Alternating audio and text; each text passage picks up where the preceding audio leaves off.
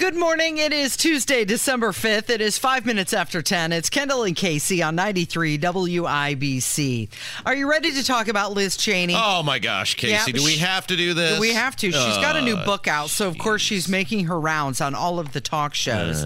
and she was on NBC, and she was saying all sorts of stuff that, like, uh, Donald Trump wants to stay in power forever, and he will be a dictator for the American people. Isn't it wild how totally obsessed she is with Donald Donald Trump? I mean, isn't that bizarre about how I mean, she she is I will not be ignored dance. She is uh boiling rabbit on the stove type of obsessed with this guy and it really, you know, I heard Tony use this description yesterday and it really is true. She is a she is a broken woman. I think that is absolutely the best description you could possibly use, and it's 100% accurate. She is a broken woman. Okay, so she's uh, maybe broken, but she's considering running for president next year as a third party conservative candidate. yeah. Here's actually the cut- a, she says it's a bipartisan ticket that would include both Republican and Democrats. here's actually kind of the wacky thing about um, Liz Cheney is if you could sort through her obsession with Trump, which I get it is very very hard to do, but if you could sort through her actual obsession with Donald Trump, she actually has a pretty conservative voting record, like her actual record, her actual votes cast as a Congress member of Congress. It's not all that egregious. Now, there's some things in there that are ridiculous, probably, but it, she's not some super lib, but she is just totally obsessed with Donald Trump. So her memoir is called Oath and Honor, a memoir and a warning. But we're pointing out here, she just wrote a book. She's making the rounds on all the talk shows. Does she really want for president want to run for president? Does she really want to attack Donald Trump? Or does she really just want to sell some books? Well, that, so you're hitting the other part of this, and so much uh, of Trump and the people who go at Trump is because they can get something out of it. I mean, you, the people who turn on him know eh, that they're going to get either you know it's a book deal mm-hmm. or it's um, you know it, it's it's a, a spot on a television station mm-hmm. or whatever. People know they're going to get something out of going after Donald Trump. It's why Chris Christie is running for president on the platform of going after Donald Trump because he knows whether it's you know a book deal or whatever it, there's going to be a little pot of gold at the end of the rainbow. Okay, well, here she is talking to Savannah Guthrie, Liz Cheney uh, on the Today Show. darkest terms, we will be voting on whether to preserve our republic in the next election. You think this is a vote about whether or not we still have democracy in this country? It certainly is, you know, and, and Donald Trump has told us exactly what he will do. He will not abide by the rulings of the courts. Uh, he uh, will certainly appoint people to office, whether or not they can be confirmed by the Senate. Um, he uh, has talked about using the military uh, in terms that uh, really are fundamentally un-American, uh, including here in the United States. So it's a very dangerous moment, and it's a moment for people to understand that that, that cannot be the path that we go down as a country. Just yesterday in an interview, you said fundamentally there's a choice to be made. You can't be both for Donald Trump and for the Constitution. You have to choose. Yeah. A vote for Donald Trump is unconstitutional, anti American. Well, he won't. He won't support and uphold the Constitution. We've already seen what happened. Uh, he is the only president in American history who attempted to overturn an election, who attempted to seize power, to stay in power after he had lost. Um, and the reason that it, we didn't have a much more serious crisis was because there were people around him who stopped him. Because there were people around the country, state officials, for example, who stopped him, who did not yield to the pressure that he put on them to change votes from Biden to Trump. Um, we won't have that safeguard again. And, and he's so dangerous. Uh, if you have a president who is unwilling to abide by the rulings of the courts, who's unwilling to uphold the Constitution, then there are no guardrails who can stop him. All right, so let's let's talk about this, Casey, because what she's saying is wholly absurd, and the fact that was that Savannah Guthrie that Yep. was interviewing her just nods like some sort of uh, puppet on a string or something. It, it tells you everything you need to know about about her. Okay, so Trump is or is not still occupying the White House, Casey. Not. Trump did or did not leave the day he was supposed to leave. Yeah, he did. Trump physically enacted violence on anyone to attempt to get his way. No. No, he didn't. Um, what did happen is Donald Trump objected to the election results the same way Hillary Clinton did, the same way uh, Al Gore did in 2000. Donald Trump attempted to use the legal system exactly as Al Gore did in 2000 because he had objections to the results of the election.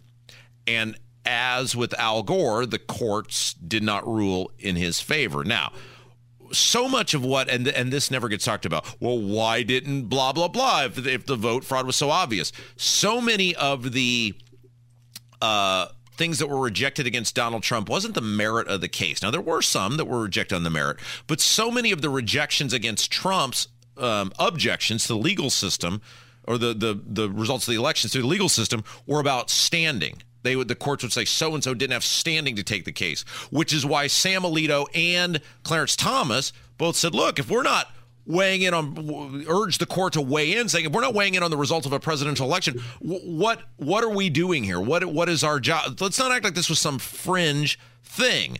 Now, uh, was Trump ultimately successful in any of those? No, but we act like th- that he ordered armed tanks to surround the White House and open fire on anyone who attempted to come in to the White House after the election. He left the day he was supposed to leave. He used the legal system as both, uh, you know, as other Democrats have done, including Al Gore. Nothing untoward happened here that hasn't previously happened. Donald Trump is not responsible for January 6th. Donald Trump was not at the front of the nation's Capitol yelling charge with the bayonet.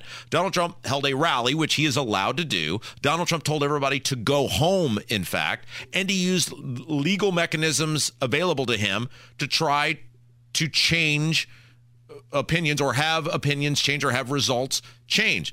No honest broker is going to look at Pennsylvania and what happened there, where the court system in Pennsylvania usurped the legislature, which has never happened before, and go, oh, yeah, that was all above board. That's totally normal that the Secretary of State and governor come out and rule by fiat and totally usurp the legislature and go, yeah, that's normal. That, that should stand. That doesn't make you a tyrant. It doesn't make you a dictator. It doesn't make you a fearmonger. It makes you a guy going, that's crap, and those votes shouldn't have counted. Well, Liz Cheney just wants you to know how very disappointed in you she is. It's like she likes to, you know, like a, a teacher or a mother or somebody. I'm disappointed well, in you. but why does she do that, Casey? She because does- she lost her own election Exactly. and she's so bitter about it she can't move on. Exactly. She, the Cheneys and the Bushes are very similar in the sense they believe they're entitled to positions of power. They believe it is birthright that they are g- given the ability to lord over other people. And Donald Trump, with both the Bushes and the Cheneys, totally not only disrupted the apple cart, he took a giant sledgehammer and caved in the apple cart. And so, yeah, she hates him.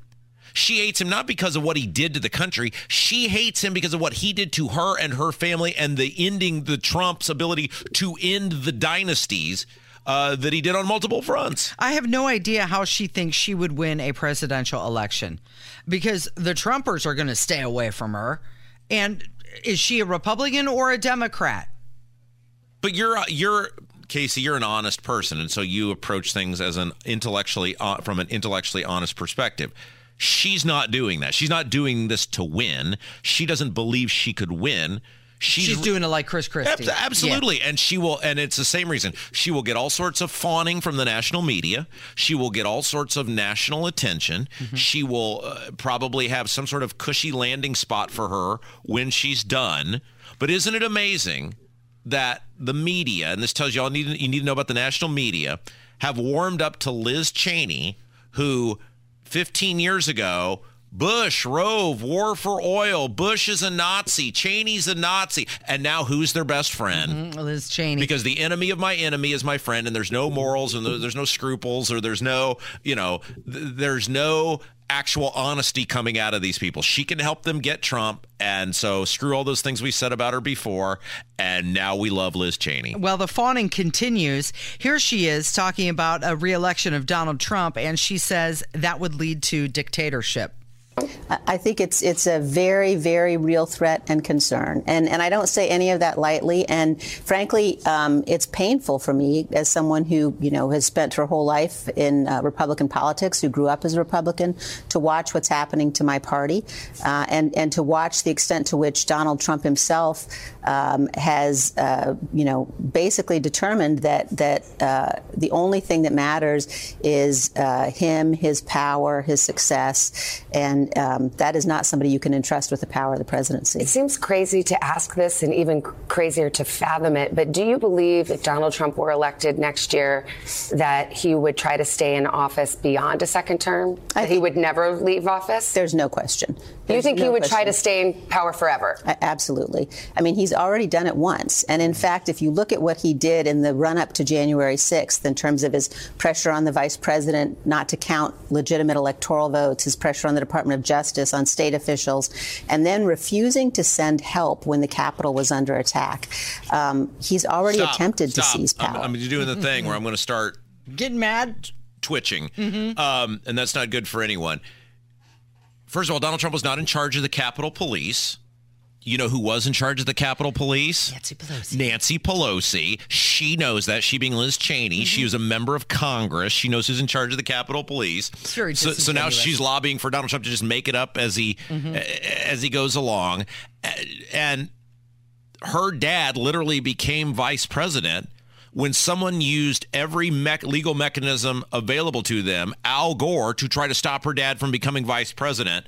The same thing Trump did, but not a single solitary word about that. All right, Casey, we got to take a break. Mm-hmm. By the way, Donald Trump did respond. He called her crazy Liz Cheney. Go ahead. last last break in the lead up to the, our top of the hour segment, we got in a rather animated discussion about a um, social etiquette conundrum. Yeah. And uh, I'd like to do a little deep dive and see where our audience is on this when we come back. okay. It's Kendall and Casey on 93 WIBC.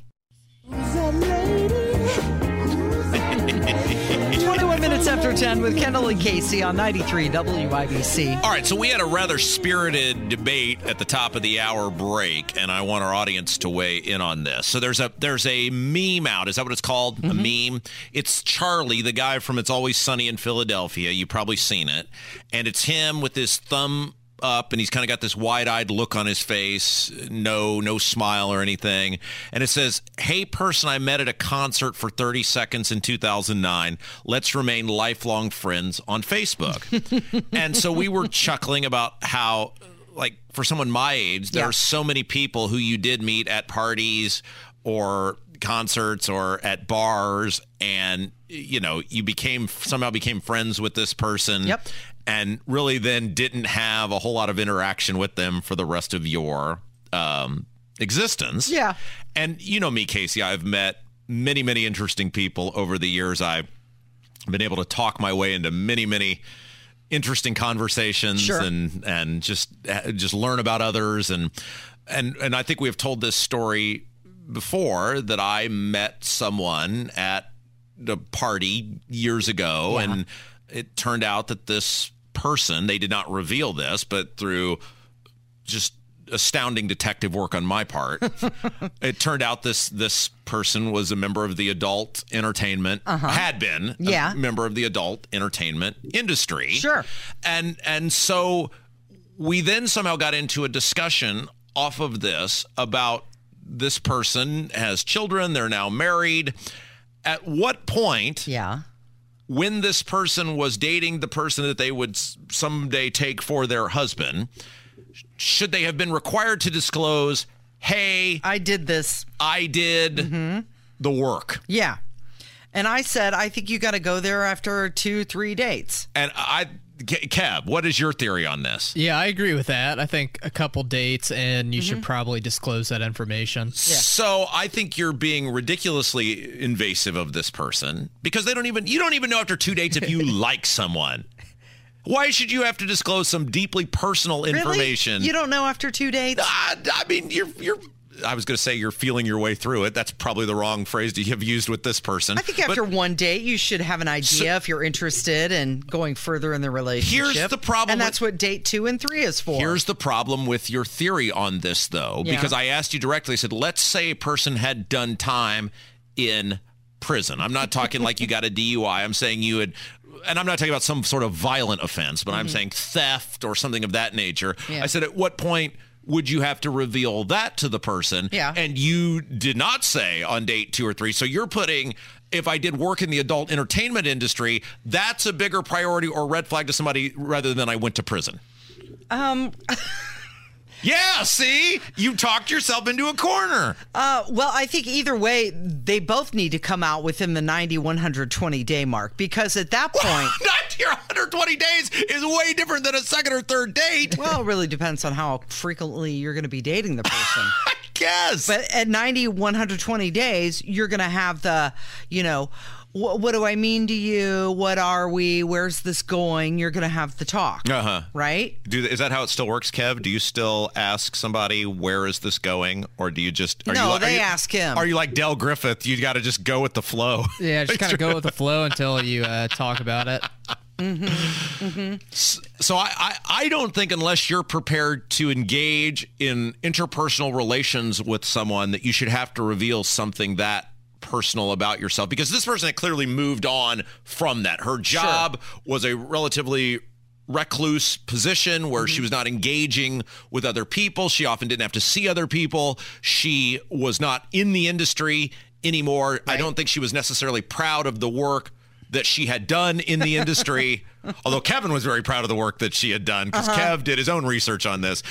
And so, and so, as such, I don't think you have to reveal something about yourself until you're now. If you were prepared to engage in that next step, absolutely. Mm-hmm. However, I don't think two dates in you got to reveal something that deeply personal about yourself, including like I wouldn't think you'd have to reveal I was once arrested and spent, spent time in prison. Two, three dates. You don't think that's about the No, I don't- time? I don't what do you think it is? You're putting this all on me like I'm the crazy because one. you were misassertive about it. You know me. I'm I'm a free thinker. I'm a lover, not a fighter, Casey. And I just was amazed at Don't how try and talk your way out of rapidly- this. What's the time frame? Well, uh, my standard is if you are prepared to engage in interpersonal relations Uh-huh. with somebody, then you should have to reveal that because they should they should probably be able to you know. You need to be aware of that information. Kurt Darling looks just totally embarrassed that he has to share a business with us. I actually don't know what you guys are talking Oh, about. I very good. Well, you're, here, you- so- that's just your normal look when you come in to do- do the news and be close to us. I mean, very yeah, good. You're, you're you're a confusing person. Yeah. So yeah. I think I think it is up to whenever you're prepared to engage in interpersonal relations, whether it is prison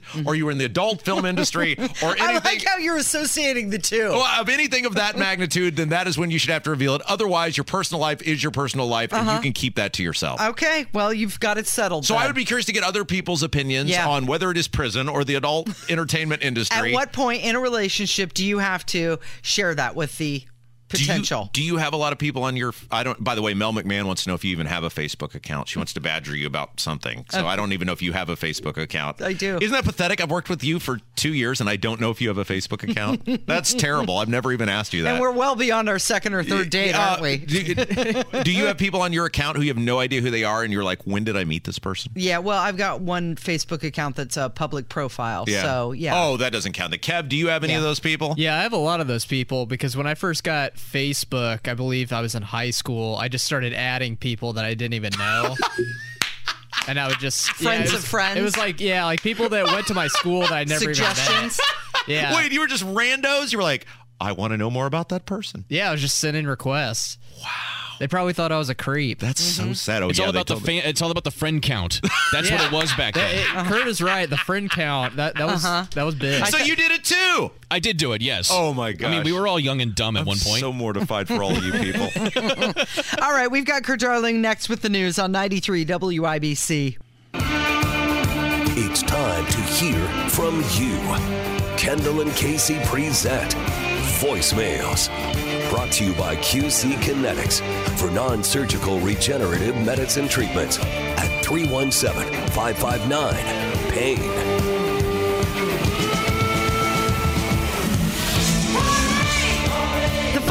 317 684 8444 1033 with Kendall and Casey on 93 WIBC. And it is time to hear from you with your voicemails, questions, comments, smart remarks. All right, we're going to start off, Rob, with a question. Oh. Somebody was uh, curious about uh, student loan transfer. Oh. I would say debt forgiveness, but we all know that you can't forgive debt. That's you can correct. only transfer it from one person to the other. Correct. But here's their question Hey, Rob, just in Casey, just a thought. I know that Biden's forgiven all these uh, student loans, but you think they're going to be issuing, uh, you have to pay taxes on that now from the IRS? Just your thoughts. Bye.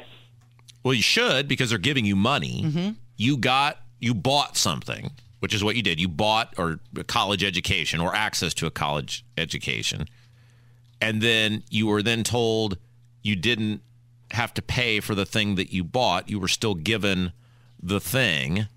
So it to me is no different than being on the Price is Right. If someone gave you a free trip to Hawaii from the Price is Right, there's a value on that, and you have to pay, or a car or whatever. Mm-hmm. Well, if someone gave you free money, which is what they're doing here, why wouldn't you have to pay taxes on that? You win the prize today, Rob Oh, Kendall. great. I did a little much. research, and debt forgiveness usually must be reported on an IRS form 1099C, which details the amount of the canceled debt. Now, keep in mind, legislation has provided for temporary tax relief only until 2025. After Oh. that, student loan forgiveness will be considered taxable unless Congress takes new action. What do you want to bet they totally forgive that side of it too? What Yeah, do you want, what, what do you, probably. what do you, or the next president or Biden or whatever will just declare with the stroke of the pen, Right. Oh, you don't have to pay taxes. Well, it is this. happening in 2025, so I guess maybe it will uh, depend on who is in office at that point. I think what you see, and, and again, we got into this a little bit yesterday, is the gutting of any sort of accountability or responsibility in our society because our politicians recognized that the easiest pathway to electoral success is to make people believe you can just give things away. All right, we've got another phone call. Oh. And this one is about Ron DeSantis. We're lamenting many times. Why has he not caught on nationally stronger? Yeah. And um, somebody wanted to comment about that. DeSantis' biggest problem is you're the only people talking about what Trump is not doing. Uh, nobody else is. I mean, where are they going to hear it from? Networks aren't going to say it. So it's just a thought. Have a great day. Bye. It's interesting, uh, the mainstream media attacking Trump in a different way. Like, you've got Liz Cheney coming out saying that he's a dictator. Sure. And he'll never give up power. But she's not saying what he did when he was in office during COVID, for example. Yeah. th at this point, though, okay, the general election is different because you, one, don't know who Trump will run against. It could be Biden, it could be Gavin Newsom, it could be Michelle Obama. Will there be a third person like Robert F. Kennedy Jr. who's going to shake it up, even if it is Biden? So that's a little different. But inside of the, this Republican primary, what what could change your mind at this point? Mm-hmm. I, I get that Iowa's a month away or whatever. Yeah, month away.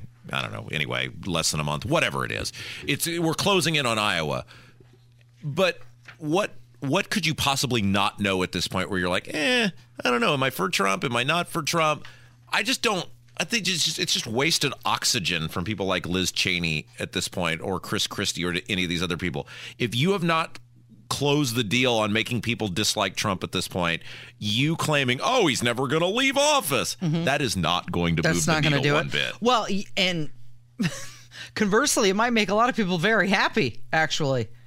Well, sure, right? Yeah, I mean, there's a lot of people who would love for Trump not to leave. But Yeah, I never even thought about that. She may be doing more harm to her cause than good. Uh, somebody else called and wanted to agree with what your mother-in-law had said. Oh. That uh, many people voting for Trump is a a vengeance vote. Warren Casey, good morning, Rob. I'm actually listening to you on the radio instead of iHeart this morning, riding around in my semi. Um, Rob, your mother-in-law is a most perceptive and intelligent woman. I uh, she pretty much encapsulated the way I feel about things. Um, Trump is still a finger in the eye of the establishment, and I think they need about a whole fistful of them in their eyes. So that's where we're at. Good luck. Good luck. Um, and this guy, I think, articulates what we were talking about a couple days ago with the conversation I had with my mother in law, where she basically said, Trump has to win because if Trump doesn't win, then they get away with it's not even about Trump. It's about letting them, the establishment, the cabal, the whatever you want to call it, get away with the the all of the thing. I mean, they they they attempt, attempted or and did largely successfully negate the American people's vote in 2016. That was what the 4 years of the Trump presidency was about was trying to negate the vote of the people who supported Donald Trump. And it went way before the stuff they're doing now with the trials and everything else. I mean, there was active from the day, in fact, even before Trump was elected, during the Trump campaign, there was active and and coordinated efforts to bend the rules, to play dirty, to try to stop him. And so there's a lot of people who feel like this guy does that this vote is not even about Donald Trump. It's about not letting them get away with that. And we got to put Trump back in there to prove a point that you can't get away with it. Okay, so there was a new poll that came out, and it was um, saying that Nikki Haley is doing better. But ahead of the debate, I wanted to get to this earlier, and it's Ron DeSantis because we're talking about Donald Trump. Yeah. And so right now, it's you almost got a, the two who, who we're vying. Who who's second place? Sure. Who's the first loser? Right. if you're not first, you're last. Who's going to be the first place loser? Uh, Ron DeSantis was on Newsmax, and he was asserting that Nikki Haley is not a conservative. She's produced no major accomplishments, and this includes when she was governor of South Carolina. They're only going to vote for somebody who's going to be a fighter, who represents their conservative principles, uh, and that actually is going to be able to win on all these issues. And I'm the only guy running that can say that. I think what Haley has done is she's gotten a lot of support from corporate media, and she's gotten a lot of support now from, from Wall Street interests, but that typically is not how it resonates in Iowa. And what I would just say is she clearly um, is not a conservative. I think if you look at her record as South Carolina governor, people can't even identify identify any major achievements that she had. She actually killed a bill to protect girls and women in bathrooms and locker rooms, which we know has been a big issue. Uh, I signed similar, I signed legislation protecting girls um, and women athletes. She actually attacked me for standing up against Disney when we had the issue with the sexualization of the elementary school curriculum. I'm a father of a first grader, a, a kindergartner, and a preschooler. I want the kids learning the basics. You should not be telling a kindergartner that they can change their gender, yet she sided with Disney on that. Now she's bragging that she's been meeting with people like the head of BlackRock, which is the ESG mecca, as well as the head of JP Morgan, who was a big Hillary Clinton donor. And there's actually an ad being run here in Iowa that I saw that shows Nikki talking about, in her own words, how her inspiration to get into politics was not Ronald Reagan, not Margaret Thatcher, but Hillary Rodham Clinton. Okay, so Nikki Haley right now leading Joe Biden in a hypothetical head to head race, but she still trails Donald Trump. And this is according to a Messenger Harris poll that was just put out today. And she would beat Biden by four points if you were to hold that election today. But I'll, I will ask this question: What do the American people actually win if Nikki Haley is the president? Hmm. Like what? What? I mean, and again, she's not going to be the president. She's not going to be the Republican nominee for president. And the fact that DeSantis is spending this much time on Nikki Talking Haley, about her? it- it's a major problem for him because it should be. Everything should be focused on Trump and trying to separate himself from Trump. But the fact that he can't even separate himself from her, Trump is just. I mean, it's it's going to be Trump. Well, that's because that's going to be his major opponent, I believe, you know, in the debate. in 24 hours.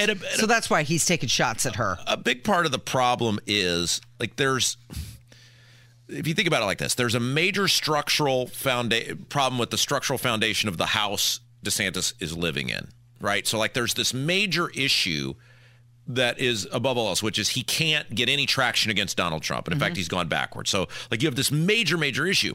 And he's worried about there's a there's a drain over here that isn't you know draining properly in the, the sink in the bathroom. And so he's trying to fix the drain. Well buddy the drain may be important like you need the water to flow in the bathroom but the structural problem of the house that's going to fall over is a much bigger issue but you're spending all your time fighting about the drain and she is the drain and it's just none of them have any shot. I mean it's, it's all trump. It's uh it's Kendall and Casey on 93 WIBC and Hammer's going to join us next.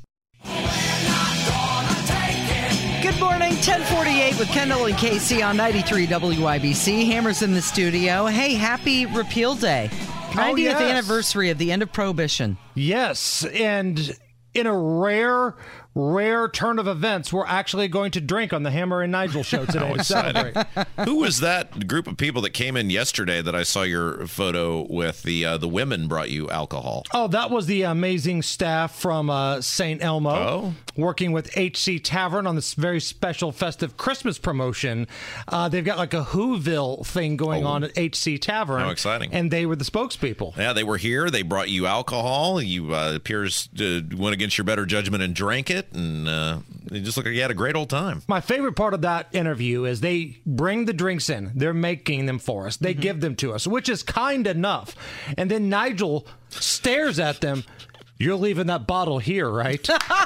like on the air. Like very quiet, almost menacing. Yes, sir, we will leave it here. My favorite, all-time favorite, uh, ridiculous Hammer and Nigel alcohol story is when the one of the breweries came in and your former producer proceeded to tell them what a fan he was of their rival brewery. Yes, yes. The uh, the big fella that used to work with us, the professional wrestler, he uh, didn't quite understand how things work. Bless his heart, Kyle was also the guy that got company suite tickets for the Colts and Titans game.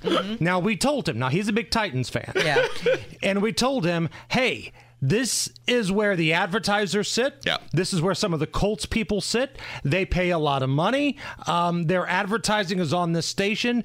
Do not go in there wearing your stupid Titans gear and rub these people the wrong way. And don't be your professional wrestling persona. Just be a normal person. Right. Just go be a dude watching a football game in a suite because it's an awesome experience. Yeah. Yeah. So, you know, he won the contest to go into the suite and wore all the Titans gear, the jersey, and I just tore him a new one. Yeah. Not because I'm a Colts fan, Yeah. but that moron is affiliated with our show. Yeah, uh-huh. absolutely. And now he became ineligible to ever do that contest again. That's again. right. I totally forgotten he did that. That may be worse. Although that day when the brewery people were in there just throwing bottles of alcohol at you, and he proceeds to tell them how another brewery is his favorite. Their competition. yeah. Like, imagine if Coke comes in here mm-hmm. and they're showering you with gifts, and you've got a producer. love it. I like Pepsi. Oh. It's like when somebody comes up, ah, hey, yeah, it's Hammer and Nigel from WIBC. Oh, I, I don't listen to you guys. Cool, thanks. You know, like that's fine. They choose not to listen. This moron went out of his way to talk about the competition. So I'm a little envious of you. Uh, it has been a long time since there's been legitimate excitement about Indiana Pacers basketball, and I say that as like where there is this sort of diehard. We want to know what happens every game. The people are going to the games. I would say probably the some of those teams with Lance Stephenson kind of had that because it was LeBron and it was the Heat. Right. Uh, but maybe even before that, you have to go all the way back to the Malice and the Palace team because, man, I just it just seems like we've kind of entered a malaise from the fan base with the Pacers, especially the past decade. But I'll tell you what, last night that game to go to Vegas, uh, you were there. That place was it was like the old days. It was. That's exactly right. And I was talking with a lot of friends who have been going to games since, you know, Chuck Person was playing at Market Square Arena. Yep. And they all said that felt like old Market Square Arena Pacers and Knicks last night. That crowd had an edge to it last mm-hmm. night. I mean, they're waving towels, they're singing Jack and Diane sing-alongs. You know, mm-hmm. they're like in the fourth quarter. I looked around and like everybody's standing up. Mm-hmm. And normally, when the Celtics or the Lakers come to town, teams like that, it's a lot of bandwagon fans cheering for the other team. Yeah. that was a loud, rowdy Pacers crowd last night, man, and. It's good. It's good. It- It, was awesome to see that feeling of excitement back and Tyrese Halliburton, the face of the franchise, Yeah. man. He's it, right? I mean, because you think about so much of those Pacer teams in the mid '90s were super lovable, and you know they had the wacky Davis brothers and Smiths, but they had a dude. Reggie was the dude, and when you have a dude, not just because he's good. But it's like you you feel like you're always your team is always going to be competitive. When you go to the Pacer game, you know they have a dude in Tyrese Halliburton who's going to keep you in that game and is actually fun to watch. And they had that with Paul George. Paul George was the dude in the mid th- th- that middle part of the last decade. And then before that, you had guys like Ron Art- Ron Artest on that Malice in the Palace team and Jermaine O'Neal. They haven't had a dude in a long time. Right. And MVP chants were coming from the Pacer crowd to Tyrese Halliburton, who had a triple double last night. Pacers took the lead on a four point play that he had, fouled on a three, he hit it.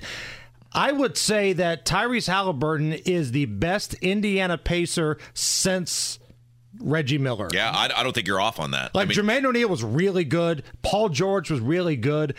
But if Halliburton played on the Lakers or the Celtics, he would be the front runner for the MVP award right Yeah. now. And they're fun to watch. The Pacers haven't been fun to watch in a long time. And you watch those games, they're fun. The games that I guess you could, I guess they've had some trouble getting some of the games to the fans via the various uh, mechanisms. But the games you can watch, that's fun. And if they can get just a little defense, right? Because I think they're one of the top, if not the top scoring team in the NBA. If they can play just a little defense, um, they can make a run They, at this they thing. need a goon. All those great Pacers teams had goon. David West, and I say this as a positive, right? Like Right. he was a bad man. Dale Davis. Dale Davis, goon. Bad man. Ron Artest, goon. Your tough guy rebounder Yeah. has not came forward yet, Yeah. but man, they're fun to watch, and they're going to Vegas for this thing. What's coming up? Uh, this afternoon, the final four of Biden madness continues, and the biggest stories of the day. Thanks, Hammer. You're listening to Kendall and Casey on 93 WIBC. Yeah.